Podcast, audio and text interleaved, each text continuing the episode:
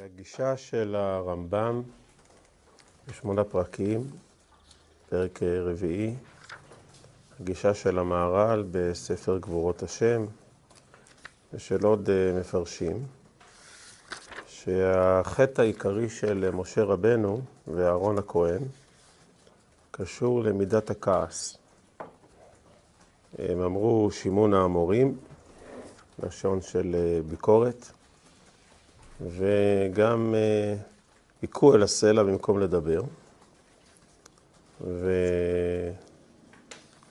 הגישה הזאת, שגישה מרכזית, הרמב"ם, המהר"ל ועוד ראשונים, יש ביקורת, יש עינה אחת של הקדוש ברוך הוא, על זה שמשה בחר במידת הכעס, לפי מעלתו, לפי עניינו. ועדיין עדיין נדרשת ההבנה למה זאת סיבה לא להיכנס לארץ.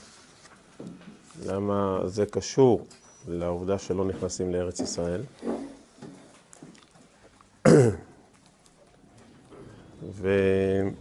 ובכלל זה פותח אותנו לשאלה גדולה. האם אין מקום קצת לכעס בעולם? לפעמים, מה, אין דבר כזה להקפיד, להיות תקיף, ביקורתי, אפילו כן, קצת לכעוס, מה לעשות?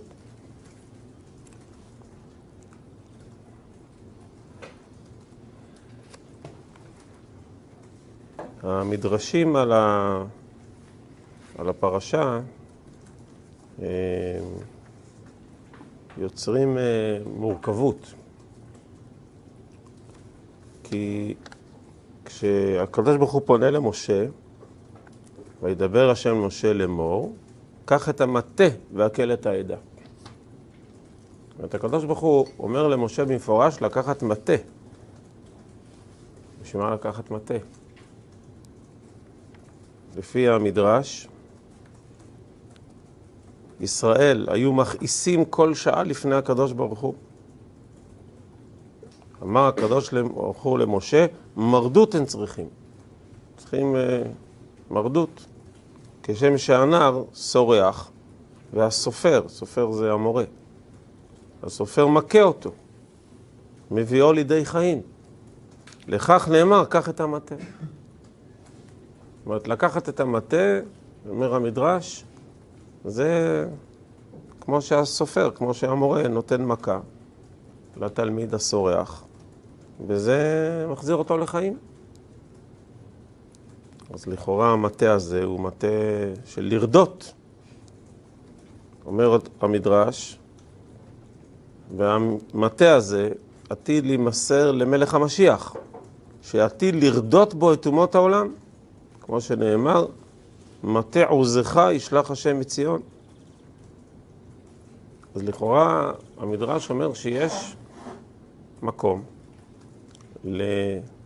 למקל, למטה שרודה, שמכה מתוך מוסר לעומק החיים.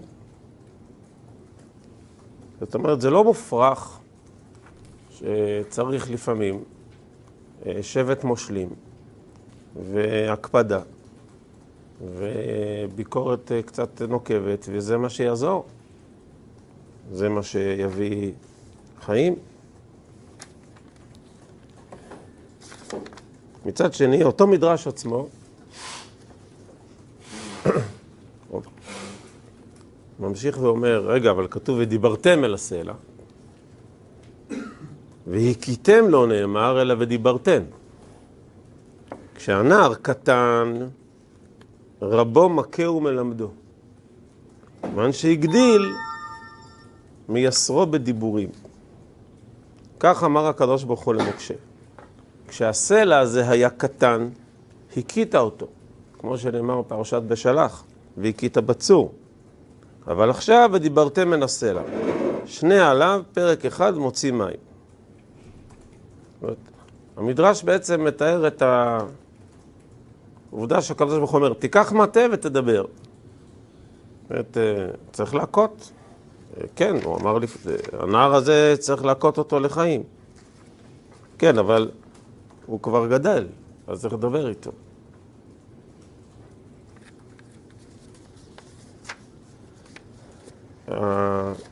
הנושא הזה הוא לא פשוט.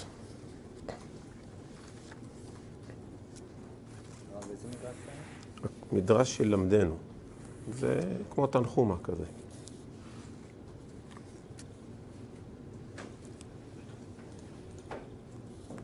הנושא הזה הוא הנושא שהעסיק את הרב קוק הרבה,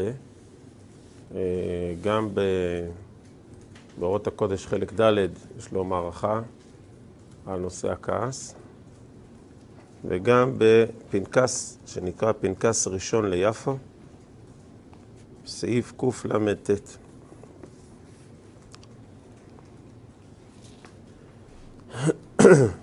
הוא הסיק את הרב הרבה גם בגלל שהרב עצמו מאוד היה בתוך הדילמה הזאת של ביקורת, הקפדה, דרכי נועם, הסברה, היה בתוך הסוגיה הזאת מאוד מאוד. אבל גם בגלל שהנושא הוא בסוף ארץ ישראל, שעדיין צריך להבין את הנושא הזה, שזה קשור ל... כדי לחזור לארץ צריך פה... לתקן, לעשות, להתנהג נכון, לא, לא לטעות איפה שמשה טעה. נוסיף עוד מדרש אחד לפני שנראה את הדברים של הרב. יש מדרש ש... שמופיע בלשונות שונים בכל מיני מדרשים, שטוען שכשמשה היכה את הסלע, במתהו פעמיים, הסלע הוציא דם. אנחנו קוראים בתורה שהוא הוציא מים, אבל המדרש בכל מיני ניסוחים מתאר שיצא דם. כמו שכתוב בתהילים עין חט, היכה צור ויזובו מים, ואין זוב אלא דם. כמו שנאמר, זוב דמה. בא משה לפני הקדוש ברוך הוא ואמר לו, הסלע הזה לא מוציא מים, מוציא דם. אמר לו הקדוש ברוך הוא, סלע, הפוך את הדם למים. אז יצא גם דם באירוע הזה, שזה גם נושא ש... או איזה משהו שאומר אמירה. להוציא דם.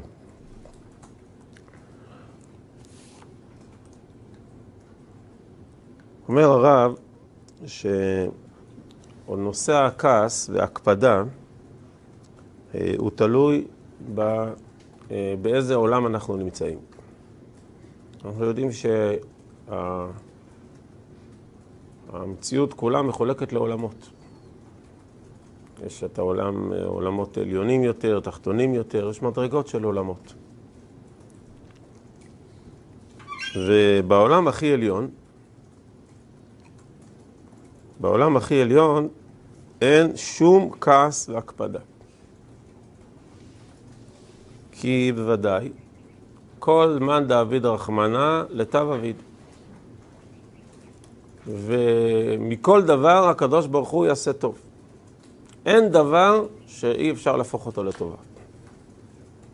סלע, דם, מקום, מכל דבר אפשר להפוך לטובה. אבל מצד ההנהגה של העולם התחתון, העולם שאנחנו, שלנו, או שאנחנו חיים אותו, אי אפשר. אי אפשר להנהיג את העולם בהנהגה העליונה. ואת ההנהגה העליונה, ההשגה העליונה, האמת העליונה, שאין כעס. אבל בפועל, כשאנחנו מנהלים את החיים כאן, אי אפשר להתנהל ככה, ועל כן יש מקום להקפדה. מה היחס בין שני העולמות? זאת אומרת, ממש המדר... הרב טוען כאן שמה שאנחנו רואים סתירה, זה שני עולמות, נכון? מצד העולם העליון אין כעס והקפדה, מצד העולם הנברא יש כעס והקפדה. אז מה היחס בין העולמות? אומר הרב, ש...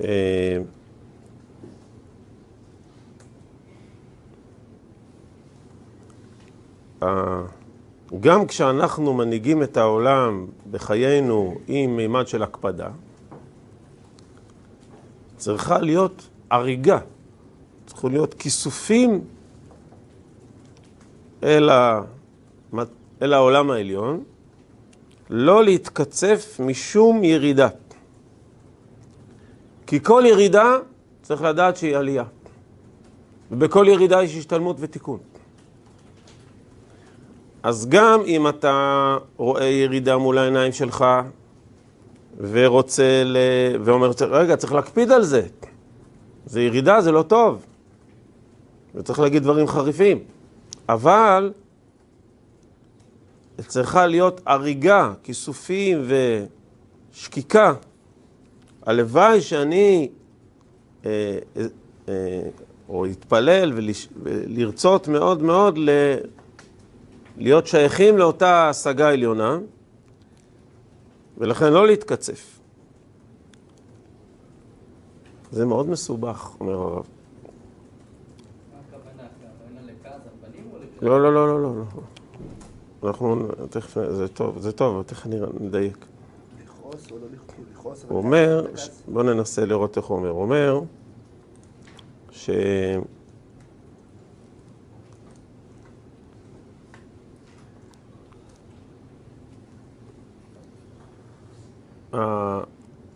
אנחנו צריכים להיות בתהליך של התקדמות רוחב הדעת.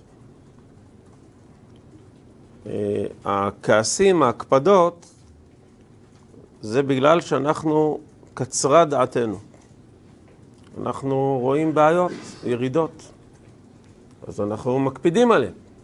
אבל התהליך שאנחנו צריכים להיות בתוכו, זה יותר ויותר להרחיב את הדעת, זה תהליך. שככל שמרחיבים את הדעת, אז יותר ויותר מבינים שכל ירידה היא חלק מתהליך תיקון. שכל בעיה היא חלק מהתקדמות. זאת אומרת, יש את המציאות העכשווית, כרגע זה שלילי ואדם מקפיד, אבל הוא בלי קשר לזה, כל הזמן צריך להרחיב את הדעת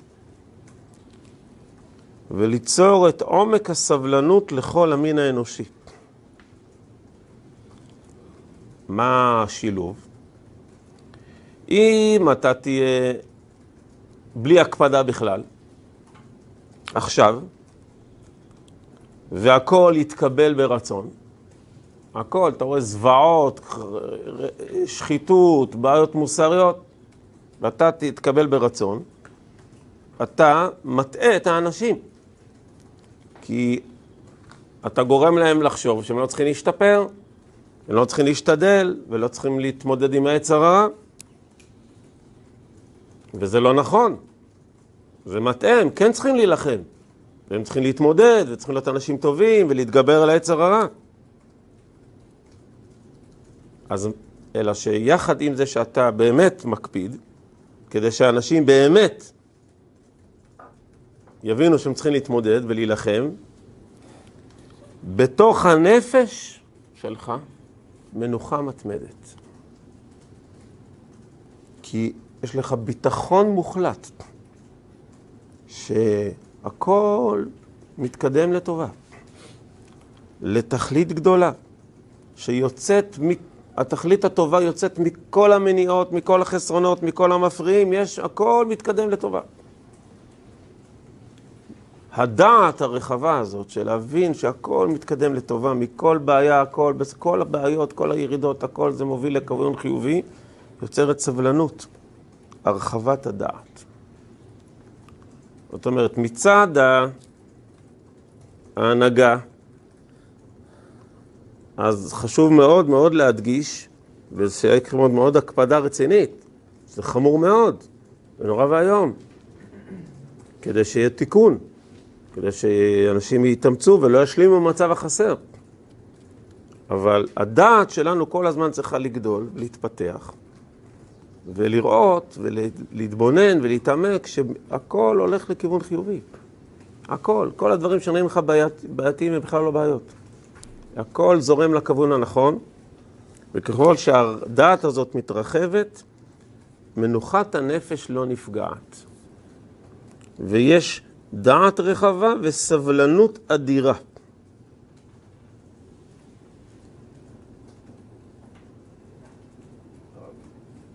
כן. איך עובד הדיסוננס? אני חכה, אני מתחרב עולם של כל העניין.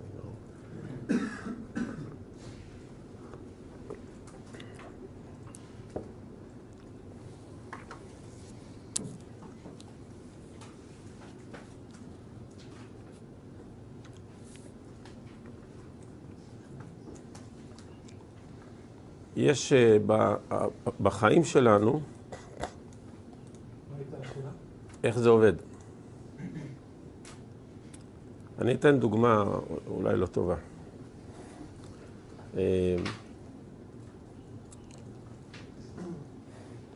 כשמתגלה נגיף שלא הכרנו, נגיף חדש, אז אנחנו יוצאים למלחמה נגדו. כי הוא מפריע. אבל האמת שבזכות הנגיף הזה, שאנחנו יוצאים לחמה נגדו, המדע מתפתח. המון. ולא רק שהמדע מתפתח. יכולות אנושיות בכל מיני תחומים מתפתחות. כל מיני דברים, כל מיני יצירות טכנולוגיות ויצירות חברתיות וכל מיני מושגים, כל מיני דברים מתפתחים. אז אתה נאבק נגדו, אבל בתודעה שלך אתה שם לב שבעצם אנחנו בתהליך של התקדמות. כן. ולכן הנפקא מינה שאתה לא מאבד את ההשתנות. הדעת שלך מתרחבת. מי שבכעס, הוא לא יכול לחשוב. הוא לא יכול להרחיב את דעתו, כי הוא בטח סבלנות. אז בטח הוא לא יכול לראות את הדברים שמתקדמים כאן, שהם תהליכים שקורים. ד... במלחמה הזאת, במאבק הזה.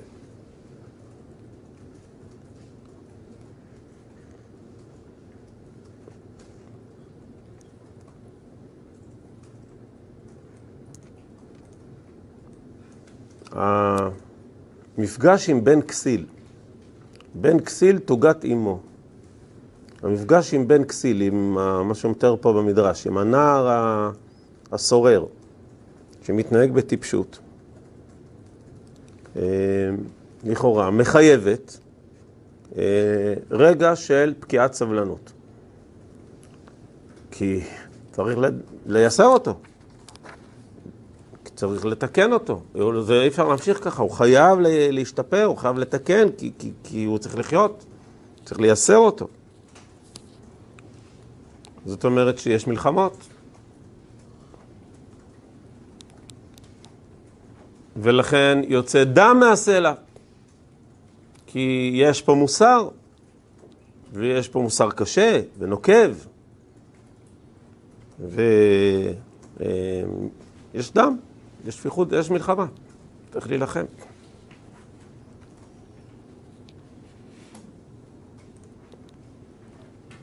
אבל אנחנו נמצאים ברגע זה בשערי ארץ ישראל.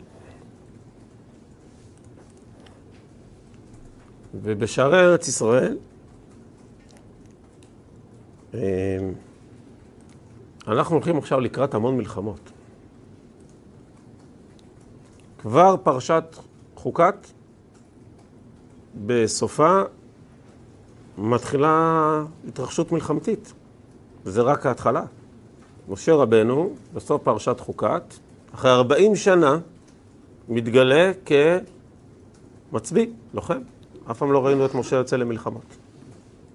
נגד עמים. יוצא לקרב. בסוף פרשת חוקת, משה הולך, שופך דמים, נלחם עם זיכרון מלך האמורי ואוג מלך הבשן, ומוביל אותם, מוביל את העם לקרב. זאת אומרת שיש כעס, יש הקפדה, יש ביקורת, יש מלחמה ממש. וזו רק ההתחלה. כי עוד מעט נחצה את הירדן, אנחנו בשנת ה-ארבעים, ומה שהתחלנו עם אוג וסיחון, זה הולך להיות עכשיו שלושים ואחת מלכי כנען, שלושים ואחת מלכי כנען. כמה מלחמות. יהושע בן נון שבע שנים נלחם. כמה זה? שבע שנים להילחם, והוא עדיין לא סיים את המלחמות. המלחמות ימשיכו בכל תקופת השופטים. המלחמות ימשיכו בימי שמואל, בימי שמואל, ומין לנו גדול מדוד. כל ימיו היה איש מלחמה. איש מלחמות נאמר על דוד. דמים רבים שפכת,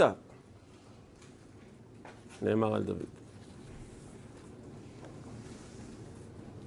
אנחנו הולכים לקראת המון קפידה, המון כעס, המון מריבה.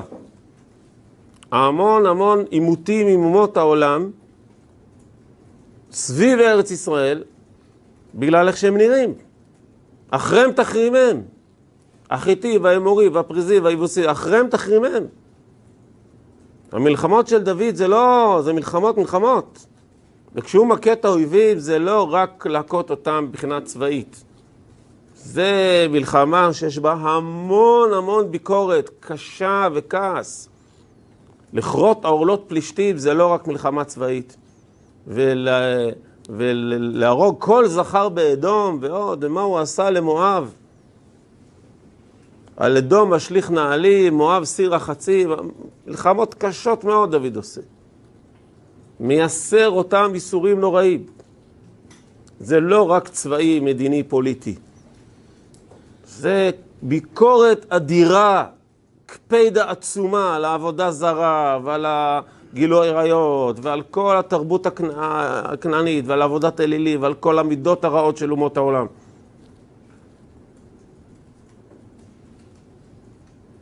אם משה רבנו היה נכנס לארץ ישראל ככה, כלומר, הוא צודק. הוא צודק משה, כי צריך להקפיד.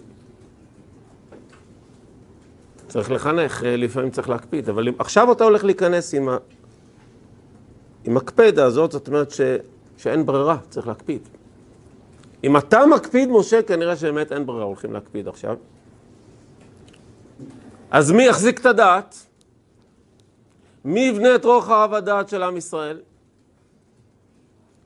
מי ישמור על המבט הגדול, על מבט העל של העולם העליון, שהכל בעצם מתקדם לטובה? מי, מי ישמור, מי יבנה את זה? אם משה שכולך דעת, משה כולו דעת עליון, אין דעת יותר עליונה ממשה. הוא ייכנס עכשיו לארץ ישראל, ואנחנו רואים זה רק ההתחלה. אם עכשיו נותנים מכה בסלע ויוצא דם, ועוד רגע מקים את אוג מלך הבשן, וציחון מלך האמורי, וזה הולך להיות עכשיו דמים רבים שפכת. אז מי יחזיק את רוחב הדעת? משה רבנו הוא הדעת הכללי של ישראל. אם הוא היה נכנס לארץ, הוא היה צודק שצריך להקפיד. כי באמת צריך להקפיד, הוא צודק. אבל אז מעם ישראל הייתה מסתלקת לגמרי רחבות הדעת. עם ישראל היה מאבד את רחבות הדעת. הוא לא היה לו שאיפה אפילו, לא כמיהה ולא כיסופים ולא הווה אמינה שיש מבט אחר עליון.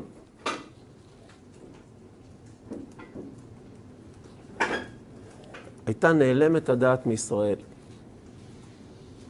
כי כשיש כעס, מסתלקת החוכמה.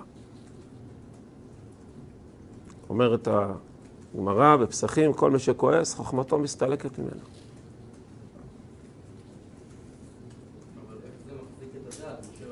כשיש משה שלא נכנס לארץ בגלל כעס, אז רגע, אתה רואה? כעס זה, זה לא אידיאלי, זה לא, זה לא האמת התאורה. אתה רואה? משה הדעת קיבל נזיפה על הכעס. זאת אומרת שמצד רוחב הדעת אסור לקוס. משה ייצג עכשיו, משה שם, ייצג באומה עכשיו זיכרון קולקטיבי לדורי דורות. תסתכל, מצד הדעת אין מקום לכעס. תסתכל, משה נשאר, מייצג את העולם העליון. שמה פתאום? אין כעס, מספיר, מסור. מה, יש דעת, יש הכל, הכל תהליכים. אז בשערי ארץ ישראל משה נשאר, וכשאנחנו ניכנס לארץ עכשיו, ונריב, ונילחם, ונכעס, אנחנו כל הזמן נסתכל ונחלו, אבל משה תסתכל, אסור לכעוס. תסתכל, משה לא נכנס לארץ בגלל שהוא כעס. זאת אומרת שמצד הדעת העליונה האמיתית, צריך כל הזמן לשמור על, על איזושהי, איזשהו מבט של, כן, אבל צריך לדעת שגם המאבקים האלו, יש בהם חלק מתהליך חיובי, וזה ת, תהליך טוב. כי באמת המטרה שלנו היא, היא לתקן, והמאבקים האלו חלק מתהליך של תיקון, שלא יתבלבל. זה שמשה נמצא שם ולא נכנס לארץ, בזכות זה נבנה בית המקדש. גם. כי כשבית המקדש ייבנה, מה יגיד שלמה? מטרת בית המקדש יאמר שלמה, למען דעת כל עמי הארץ כי השם האלוהים. אז מה המטרה של בית המקדש? זה דעת. אם אתה כועס, אתה לא יכול לדבר בדעת עם אף אחד. איך אתה יכול להנחיל דעת לאומות העולם אם אתה כועס עליהם? ובית המקדש לא יכול להיבנות על ידי דוד. בית המקדש נבנה על ידי שלמה. שאיזה רוחב דעת יש לו, השם נתן לו חוכמה, הרוב, רוחב דעת, כל עמי הארץ באים לשמוע חוכמה משלמה. כמה רוחב דעת יש לשלמה. אין מלחמה בימיו. ודוד, דמים רבים שפכת. זה לא ביקורת על דוד. זה נכון, זה מה שהיה צריך לעשות. היה צריך הרבה הקפדה, הרבה ביקורת. אם לא היה את זה, אז הם היו מוותרים לעצמם, והאנושות הייתה תקועה עמוק עמוק בבוץ. מזל שדוד העביר ביקורת כל כך נוקבת, מטלטלת, בוודאי שצריך להכות בסלע, ולהוציא דם גם כן. אבל היינו מאבדים את מבט הרוחב, שאנחנו בעצם רוצים וזוכרים שכל ההתמודדויות האלו הם חלק מתהליך גדול של למען דעת כל עמי הארץ.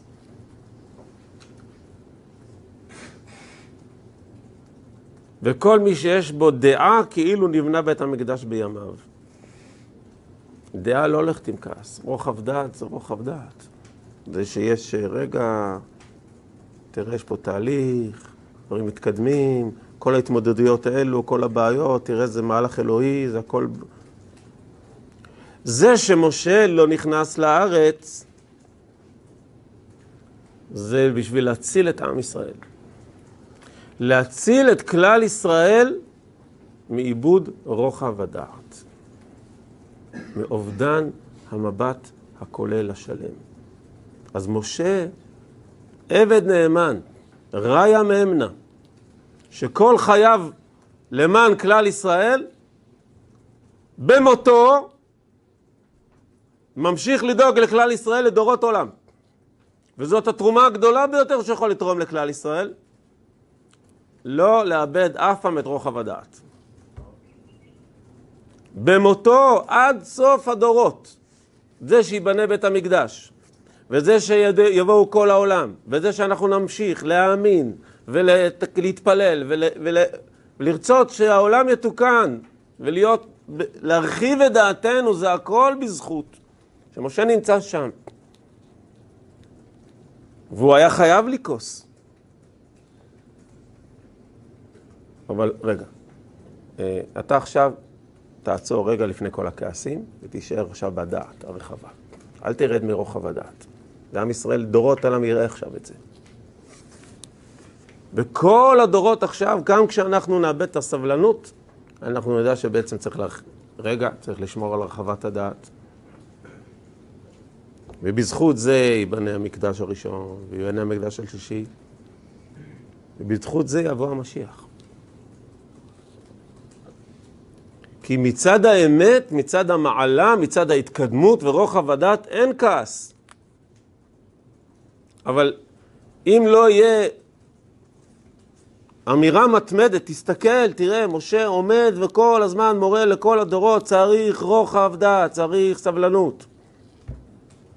זה שמשה לא נכנס לארץ, זאת אמירה מהדהדת שלא מרפה מאיתנו. להרחיב את הדעת, להרחיב את הסבלנות, להרחיב את המבט, כל הזמן, כל הזמן. לבנות את בית המקדש. מה בסוף דרך ההנהגה של המציאות? תראה מה דוד עושה. שלמה כאילו לא עושה כי לא צריך? זאת אומרת שדוד ושלמה זה להכות בסלע, דוד, אבל זה שלמה, זה בזכות שמשה לא נכנס לארץ. אז תסתכל איזה שילוב. המון ביקורת על אומות העולם, המון. תראה, הכל פה תהליך של התקדמות, הכל, הכל לא לאבד, לא להתייאש, לא, לא להיסחף לשנאה ולקצף ול... לא, הכל פה תהליך של בניין, מכל, מכל הבעיות יוצאים תיקונים, יש הנהגה אלוהית ויש תהליך אדיר, וצריך להרחיב את הדעת על כל העמים. זה בזכות זה שמשה לא נכנס לארץ. בסוף, בסוף בימינו, לצורך העניין. לצורך העניין. יש... יש הרבה מחלוקות לגבי זה, צריך לנגדם ציוד ככה או ככה. תמיד יש קפידה. תמיד יש הקפדה. היא תהיה. תמיד תהיה הקפדה. השאלה, היא, היא, היא, היא נצרכת, הוא אומר. אי אפשר. אם אתה לא תקפיד, אז אף אחד לא יברח מהרע, כי הכל מתקבל ברצון, הכל טוב. אם הכל טוב ואין הקפדה, אז מצוין. היצר הרע חוגג שעות נוספות, ואף אחד לא חושב שיש בעיה, כי הכל מצוין. אדם ירדוף אחרי הרע, ואחרי כל הדברים הכי רעים, וזה בסדר גמור, אין, אין הקפ... אף אחד לא מקפיד על זה. כולם מחייכים, כולם מרוצים. נו, אז מה, זה גיהנום, זה גיהנום על האדמות. אם לא, אם לא יהיה הקפדה בעולם, תדמיין לעצמך מדינה בלי משטרה.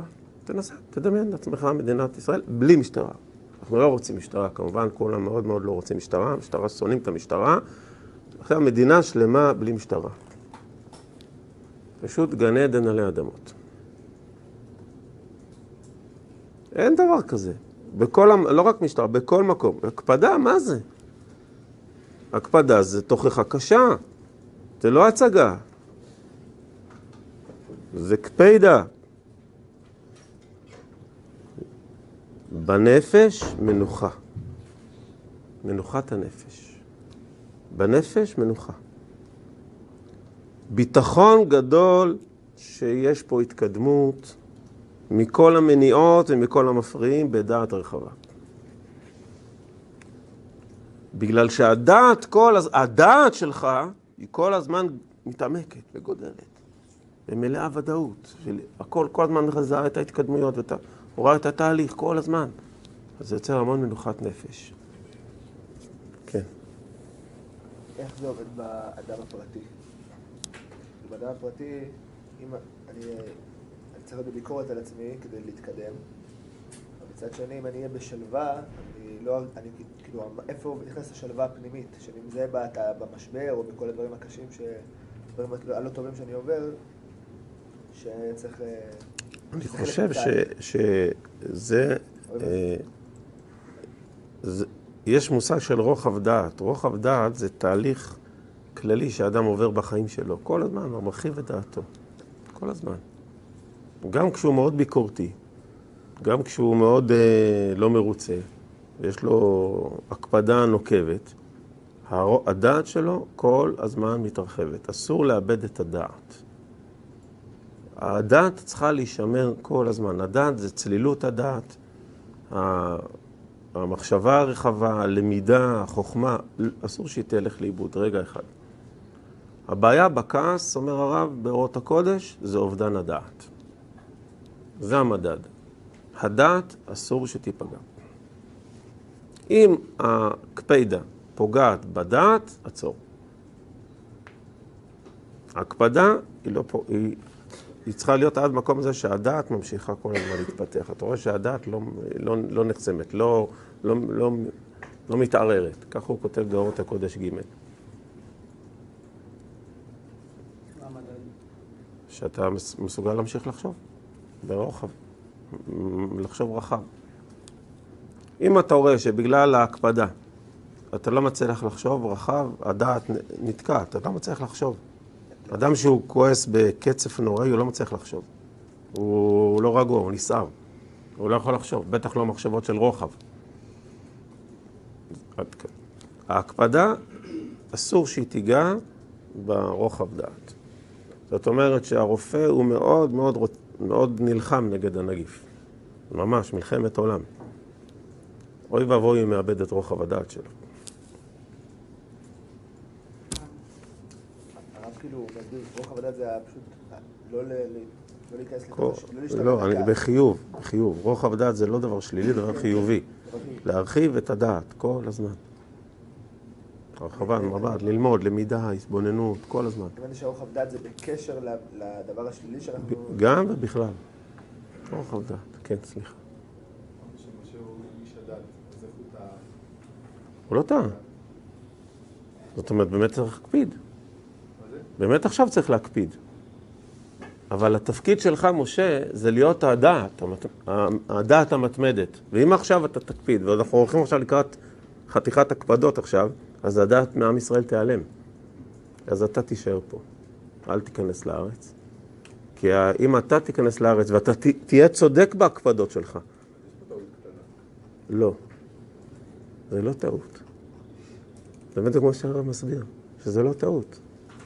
כי דוד המלך עשה בדיוק מה שצריך לעשות. אז זה לא... אז זאת אומרת, אתה צודק שאתה מקפיד. רגע, ותישאר פה. כי התפקיד שלך לשמור על רוחב הדעת. אז בעצם במציאות יש אנשים ש... כאילו, אדם צריך להיות את הגם וגם, או יש אנשים שזה התפקיד שלהם? אז אתה רואה שיש שלמה המלך, שזה התפקיד שלו. זאת אומרת שבהנהגה האלוהית של העולם, אז אתה רואה שיש דמויות שמאזנות אחת את השנייה. אבל אם אני שאלתם על האדם הפרטי, אז... אז אם, אם זה נוגע, אם זה מאבד את רוחב הדעת, אז עכשיו אתה צריך להגיד לעצמך, רגע, עצור. כלומר, אסור לפגוע ברוחב הדעת, צריך לשמור על משה רבנו שבתוכי. כשאדם לא מצליח לחשוב בצלילות דעת, ולא ממשיך ללמוד ולהתעמק ולראות את המבט האלוהי ואיך מתקדמים, הוא לא, הוא ניסר, הוא כולו עכשיו בתוך ה... אין לו דעת אחרת, הוא לא מסוגל לחשוב אחרת פה על מה שקורה. הוא כולו רק, תראה, יש פה רק כזה, רגע, אבל רגע, יש עוד הסתכלות, תסתכל רחב. יש פה עוד תהליכים, יש פה זה, אל תהיה כולך שם. אין כלום, אין פה, רק כל זה, רק ככה, זה רק כזה, זה כל מה שיש פה. עדיין הוא נובע דווקא בגלל הדעת. מה? ההקפדה לא... לא, ההקפדה זה חסר דעת. ההקפדה זה, זה נכון, תסתכל, המצב קשה מאוד. לא חסר דעת, הפוך, בגלל ש... כי דעת, דעת זה התקדמות מחשבתית. כשאדם כועס, הוא עכשיו לא עוסק בהתקדמות. הוא נאבק במעצור. הוא נאבק בחיסרון, וזה חשוב מאוד. אבל הוא לא עוסק בהתקדמות באותו זמן. הוא נלחם נגד האויב, שזה מאוד חשוב. אתה לא יכול להילחם עם האויב ובאותו זמן לתכנן תהליכים. אי אפשר. אלא אם כן, אתה מצליח ל... להחזיק את הראש מעל המים. כלומר, אני נלחם איתו, אבל המחשבה שלי ממשיכה ל... לחשוב אסטרטגית. זאת אומרת, אני... אנחנו מצפים ממצביא, לצורך העניין, לצורך העניין, אנחנו מצפים ממצביא, שהוא עכשיו נמצא בתוך מלחמה מול האויבים, אבל הדעת שלו ממשיכה. עכשיו, תדמיין לעצמך אדם שאני יודע מה, אה, אה, נלחם עכשיו מול אויבים, ותוך כדי שהוא נלחם מול האויבים, הוא כבר חושב על התובנות האסטרטגיות והטכנולוגיות שהוא עכשיו הולך לייצר מהמלחמה הזאת. בסדר? זאת אומרת שהוא זה, זה, הוא ממשיך לתוך כדי זה הקרב, הוא נלחם עכשיו והמוח שלו כבר חושב על ההתקדמות הבאה ואיך אנחנו מתוך המלחמה הזה לקחים, מה אנחנו רוצים, איך אנחנו מתקדמים ומה אנחנו הולכים לבנות. הולכים לדעת. החשבון הגדול, ואת ההתקדמות, ואת הראייה על איפה הולכים, כן. אם זה ככה, אז כבר משה אחרי זה ממש התפעל להיכנס שוב לארץ ישראל. הוא רוצה לנסות לשלב. הוא אומר לקדוש ברוך הוא, לא, אם אתה תיכנס לארץ, הדבר הכי נכון שאתה תצטרך לעשות זה להילחם. זה באמת הדבר הכי נכון שאתה צריך לעשות. אז מי יגן על הדעת? מי יבנה את הדעת של עם ישראל לדורות עולם? אז בית המקדש לא ייבנה. לא יהיה לנו שלום, לא יהיה לנו שלמה המלך. אתה לא יכול לעשות את זה לעם ישראל. אתה לא יכול. אחריות כללית. משה אדם כללי. האחריות שלך על כלל ישראל.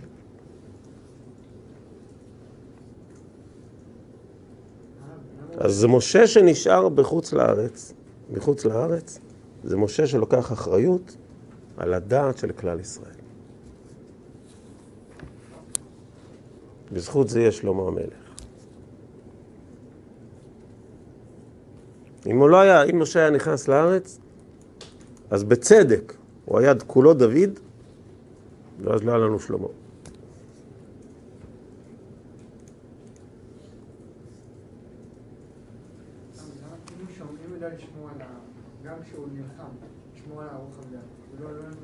הוא אומר, זה לא ילך. זה היה, היינו, אם היינו נכנסים לארץ, היינו חייבים להכניס הקפדה, אין ברירה כי יש פה אומות, וזה היה תופס מקום גדול באומה, והייתה נעלמת הדעת מישראל. מה שמשה רבנו לכאורה לא היה מצליח, איך אנחנו נצליח? בזכות שמשה כל הזמן עומד לנו שם, אומר, חבר, חבר, לא להתבלבל, לא להתבלבל, אז הוא כל הזמן מטלטל אותנו. ש... תראה, משה לא איבד, אס... אסור לקוס, אסור לאבד את הדעת. אתה רואה? תראה, משה לא נכנס לארץ, אה, צריך להיזהר. אז בזכות זה אנחנו לא מלמדים את הדעת שלנו. משה, כל חייו וגם במותו, מוסר את הנפש למען כלל ישראל.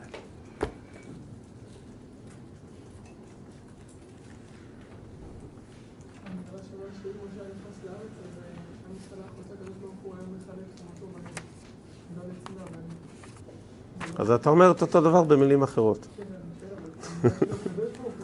אז זה אותו דבר במילים. זאת אומרת, מה זאת אומרת הקדוש ברוך הוא? הכעס בעולם היה נוראי. לא זה הקדוש ברוך הוא, זה ההנהגה עכשיו. אז מי היה מה שמחזיק את הדעת? לא היה אף אחד בתפקיד של הדעת.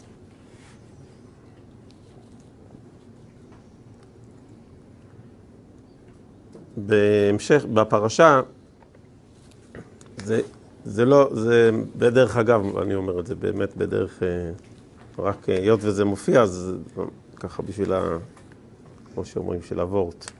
אז, אז כתוב, יש את המאבק עם הסיחון, שסיחון מנצח את מואב, אז מופיע איזה שיר שיאמרו המושלים. זאת אומרת, היה... היה סיפור כזה, משל כזה, שהיה ידוע שסיחון ניצח את ה... את ה...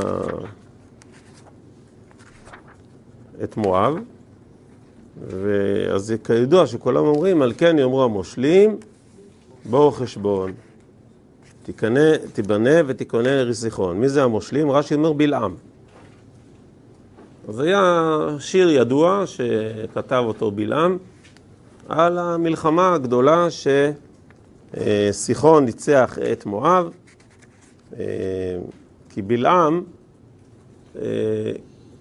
נזכר על ידי סיחון, סיחון שכר אותו, ובלעם קילל את מואב, ולכן מואב הפסידו מלחמה. ומואב ראו שמה שבלעם מקלל זה עובד. אז לכן שבת הבאה, בעזרת השם, בלק מלך מואב יפיק לקחים, והפעם הוא יזכור את בלעם, ראה שבלעם זה עובד, אז הוא הפעם יזכור בלעם נגד עם ישראל.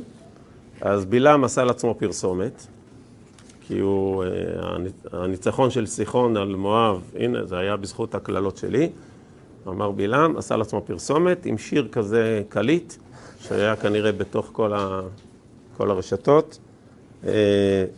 בואו חשבון, בואו נראה אתכם מגיעים לחשבון. מה קרה לחשבון? זה הפכה להיות עיר סיחון, אתם רואים? אש יצא מחשבון, להבה מקרית סיחון, אכלה הר מואב, אוי לך מואב וכו' וכו'. זה שיר שבלעם כתב. עכשיו חז"ל לוקחים את השיר הזה, שזה שיר מלחמה.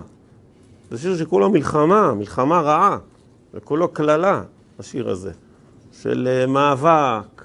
ומואב מפסיד, וסיחון הורג אותו. מלחמה קשה, כואבת. אוי לך, מה זה? יש שם, ש... נפלו בשבי.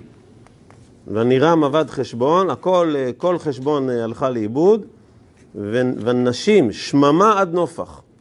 שממה אה, בכל האזור, אה, נופח אשר עד מידווה, ובניו פליטים ובנותיו בשבי. קיצור, זה מלחמה הכי אכזרית ורעה. טוב, מה זה מעניין אותנו? מה אכפת לנו עכשיו מזה? טוב, יש כמה סיבות למה זה מעניין אותנו, אבל חז"ל, מה עושים על ה... מה... מה... מה... מהפסוק הזה? על כן יאמרו הבושלים, בואו חשבון, אז זה גמרא מפורסמת, בבבא בתרא, עין חטא.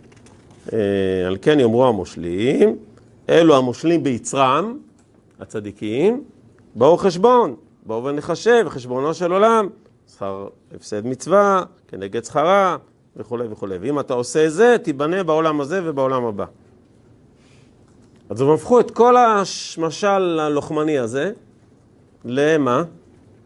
לשיר מאבק ביצר הרע. אבל את שיר המלחמה, חז"ל הפכו את זה ל... המלחמה. איזה מלחמה? המלחמה שלנו. של המלחמה, שאנחנו נלחמים עם עצמנו. איך נלחמים עם עצמנו? באו חשבון. מה זה באו חשבון? קדימה, לעשות חשבונו של עולם. חשבון הנפש. יש פה קריאה למלחמה. יש פה קריאה לתגר. לקרב שלך עם עצמך. המלחמות האלו, תראות את המלחמות האלו. זה המלחמה שאתה אמור לריב עם עצמך גם כן.